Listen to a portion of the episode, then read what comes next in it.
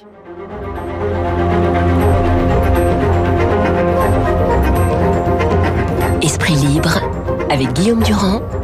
Radio Classique. Laurent Geoffrin, le patron de Libération, et Philippe Tesson, le patron de lui-même. Il y a, je le citais tout à l'heure, cette jolie phrase, donc reprise par euh, la fantasque Ariel Dombal euh, dans un article qui lui est consacré, donc un portrait de Luc Levaillant à l'ADR, euh, répétant ce mot de Molière, on ne meurt qu'une fois, mais c'est pour si longtemps. Voilà, c'est à méditer pour ce matin.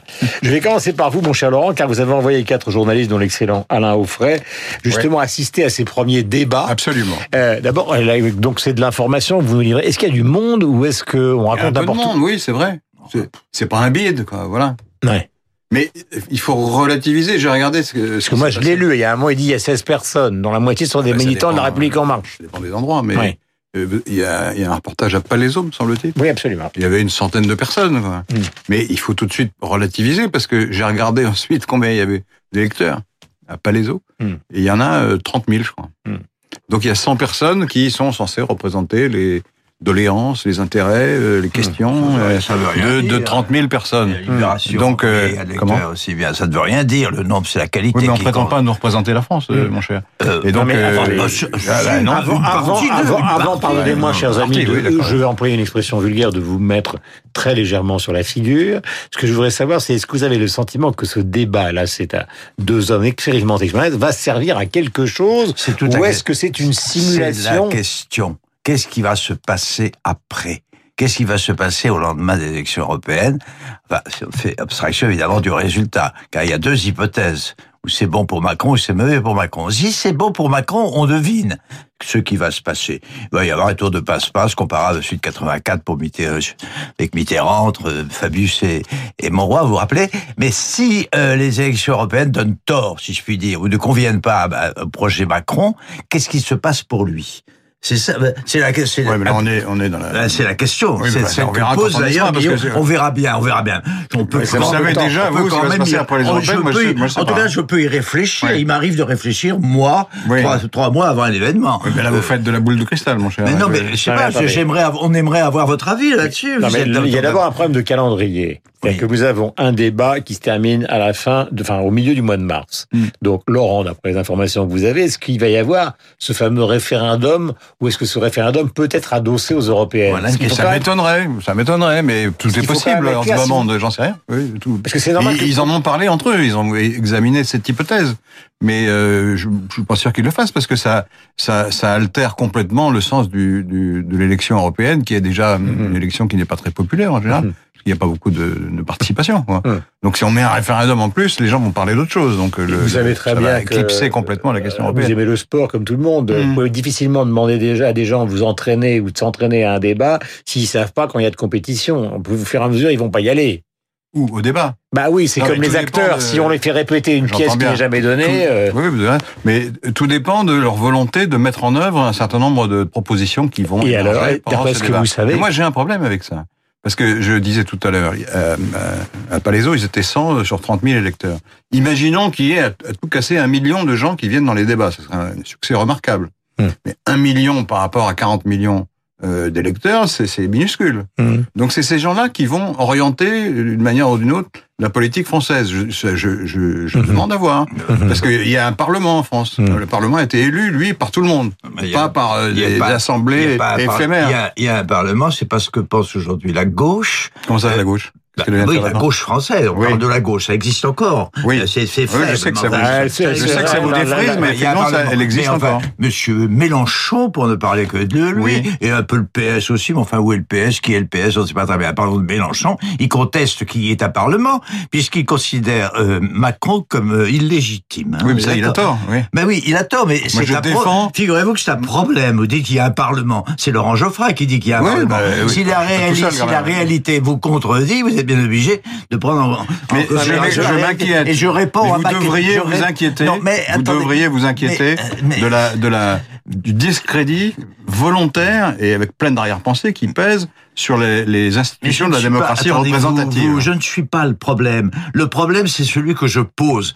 J'aimerais avoir. Enfin, excusez-moi, je fais le travail ici de Guillaume, puisque c'est moi qui interroge le- le- Laurent. Mais ça m'intéresse toujours ce que pense Laurent, parce qu'en en général, ce qui advient euh, dans la réalité historique contredit ce que pensait Laurent.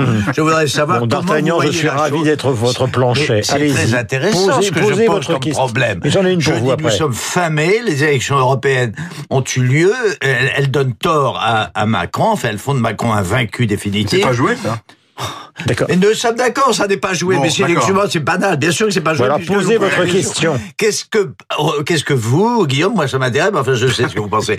Est-ce qu'est-ce que pense, vous remercie. qu'est-ce que pense Laurent, qu'est-ce que doit faire et qu'est-ce que peut faire, c'est ça. Macron. Laurent répond. Et après, j'ai une question pour vous. Oui. S'il perd les européennes, Ouais. Voilà.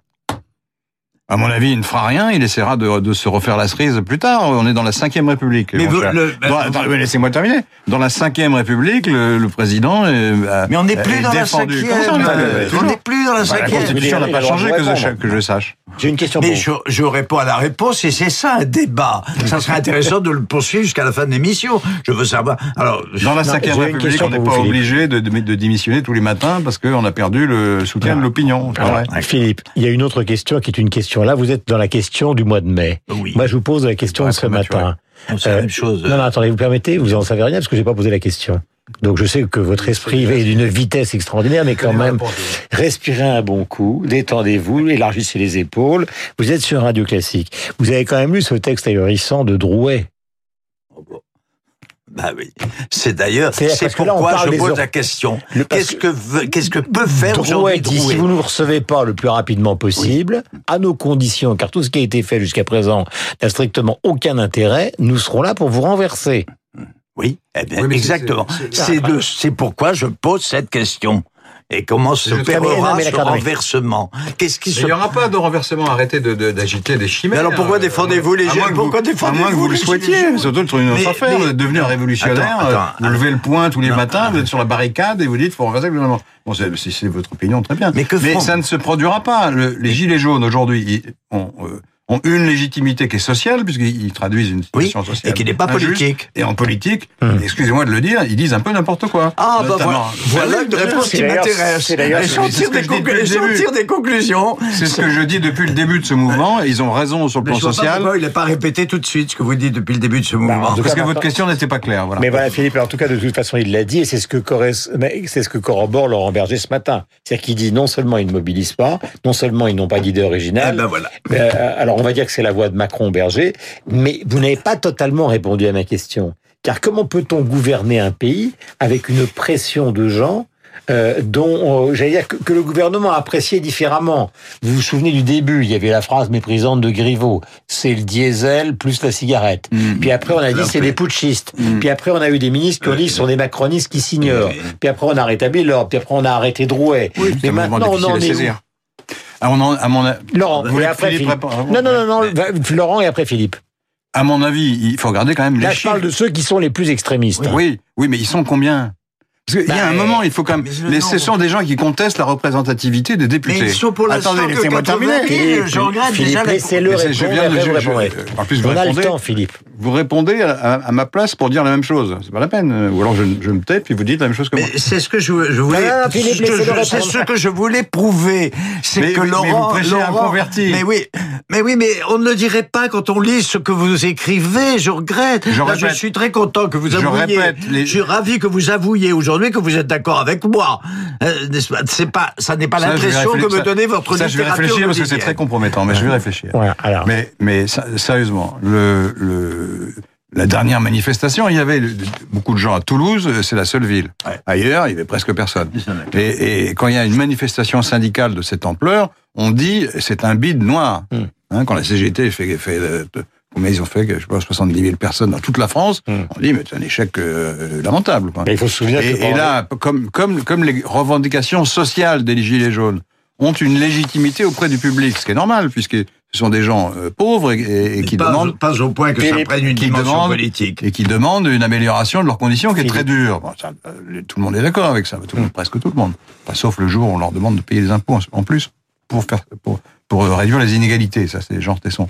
Mais mais par contre, sur le plan politique, je répète, cette espèce de, de, de, de, fantasme de la démocratie directe. On va faire des assemblées de 100 personnes dans chaque ville, mm. puis c'est de là que va naître la politique française. C'est une illusion. Voilà, ça, un, ce, ce que ce soit une consultation, très bien, mais c'est au Parlement de décider. C'est lui qui a été élu. C'est au Parlement de décider des lois. C'est pas à l'Assemblée, au comité de Théodule, de Massy Palaiso. Voilà. Sur ça, vous êtes d'accord. Question, Philippe, il faut terminer, mais j'ai une question qui est importante qui sort cette fois-ci non pas de Libération, mais du Parisien.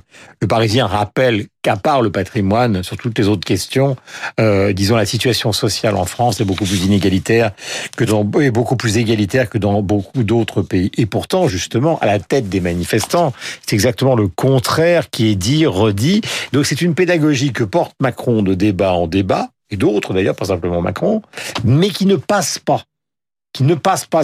Comme si on ne voulait pas l'entendre. On leur dit, après impôt, on passe de 1 à 20, de 1 à 5, mais les gens ne veulent pas l'entendre. Ah non, c'est parce que leur situation concrète ne correspond oui. pas vraiment oui, à la froideur des chiffres. Les chiffres sont exacts, hein, c'est vrai ce qu'il dit là. Oui, mais, mais c'est vrai quand vous êtes au SMIC ou bien au milieu de vieillesse, vous vivez mal. Il y a pas les, gens, les gens comprennent mal, ne veulent pas comprendre, ou n'arrivent pas à comprendre. Puis à la limite, je comprends qu'ils ne comprennent pas. Enfin, il faut un minimum de culture. Il, tout le monde confond la fortune, comment je, je pourrais dire, la fortune boursière, la fortune professionnelle avec la fortune privée. Hein, c'est ça la réponse à la question. On peut, on y fera tout, tout ce qu'on va.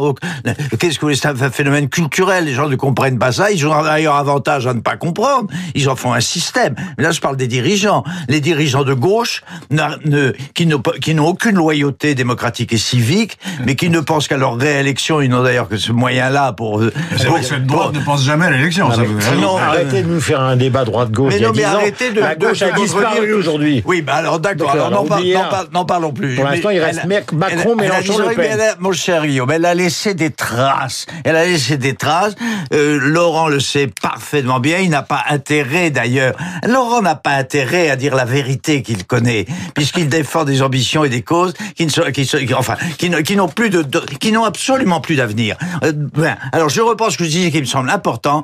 Il que que Monsieur Bernard Arnault, ça veut rien dire la fortune de Bernard Arnault et de la comparer à la fortune de je ne sais quel rentier qui possède des milliards, qui les a, qui les a surlivrés à 1% dans dans sa banque privée. Vous voyez ce que je veux dire? On ne compare, on ne compare que le comparable. Or, c'est un dire qu'il ne faut pas confondre les entrepreneurs et les rentiers. Oui, bah c'est ça. Oui, j'ai dit plus, plus, plus, plus, de façon plus compréhensible. Je, je vous remercie. Synthétique plus synthétique. Je voudrais que vous écoutiez quand même cette curiosité, mais on en parlera une prochaine fois. C'est Marlène Chapa sur BFM TV qui explique qu'elle va animer une émission avec Cyril Hanouna sur les Gilets jaunes, ce qui risque d'être assez croquignolesque. Écoutons. Moi, je vais euh, animer le débat. C'est-à-dire que je vais venir avec euh, mon paperboard, mes feutres Velleda, et puis je vais animer l'atelier comme si c'était un atelier euh, d'un débat classique en dehors d'un plateau de télévision. Je crois que c'est au contraire une bonne initiative que d'aller s'adresser à 700 000 personnes. Il y a un a priori d'indignation et puis finalement, on réalise que faire de la politique en dehors des codes, c'est aussi une manière de ramener des gens vers le débat public. Voilà, elle va chercher l'audience pour essayer donc euh, de ramener un maximum de gens euh, à cette volonté de débat qui, on le voit dans Libération ce matin, démarre, disons, euh, on va employer un euphémisme, d'une manière extrêmement tranquille, c'est le moins qu'on puisse dire. Il est 8h57. Merci à vous deux, Laurent Geoffrin, le directeur de Libération, et Philippe Tesson, le directeur de lui-même.